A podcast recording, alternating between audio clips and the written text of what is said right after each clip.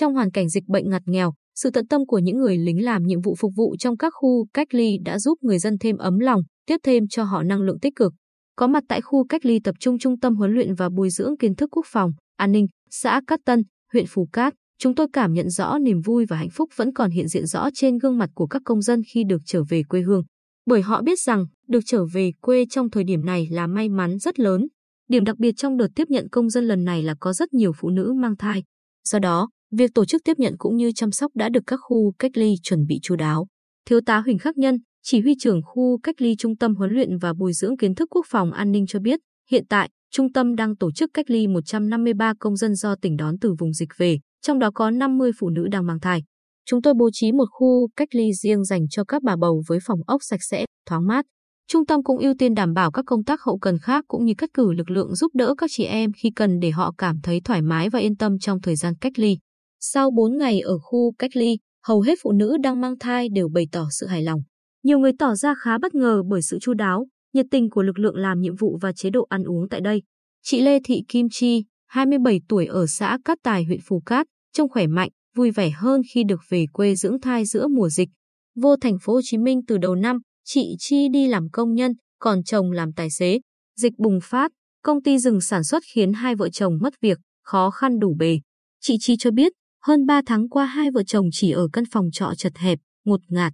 Tiền bạc dần cạn kiệt vì mất việc dài ngày, phần vì tôi mang thai gần 8 tháng, nghĩ đến cảnh phải sinh con ở nơi đất khách quê người, dịch bệnh phức tạp, hai vợ chồng lo lắng lắm. Về đến quê, được ở trong khu cách ly đầy đủ tiện nghi, cán bộ lại nhiệt tình, tôi mừng rớm nước mắt.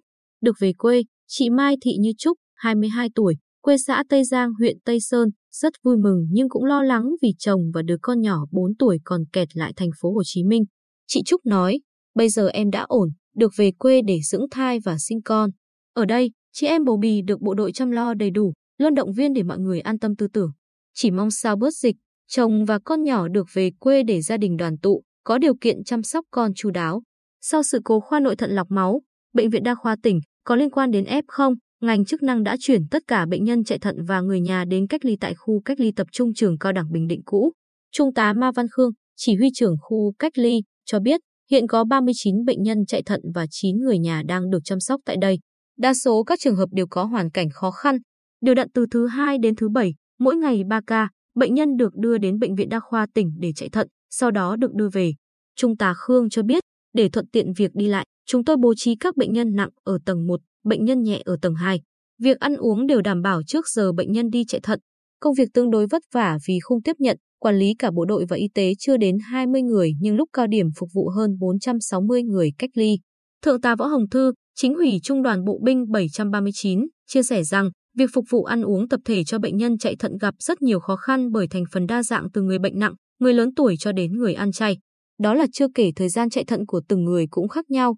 Cao điểm có ngày phục vụ hơn 650 suất cơm. Chính vì vậy, Trung đoàn phải bố trí lực lượng cả trên sở chỉ huy và tại khu cách ly để phục vụ việc ăn uống và hỗ trợ bệnh nhân di chuyển, sinh hoạt hàng ngày.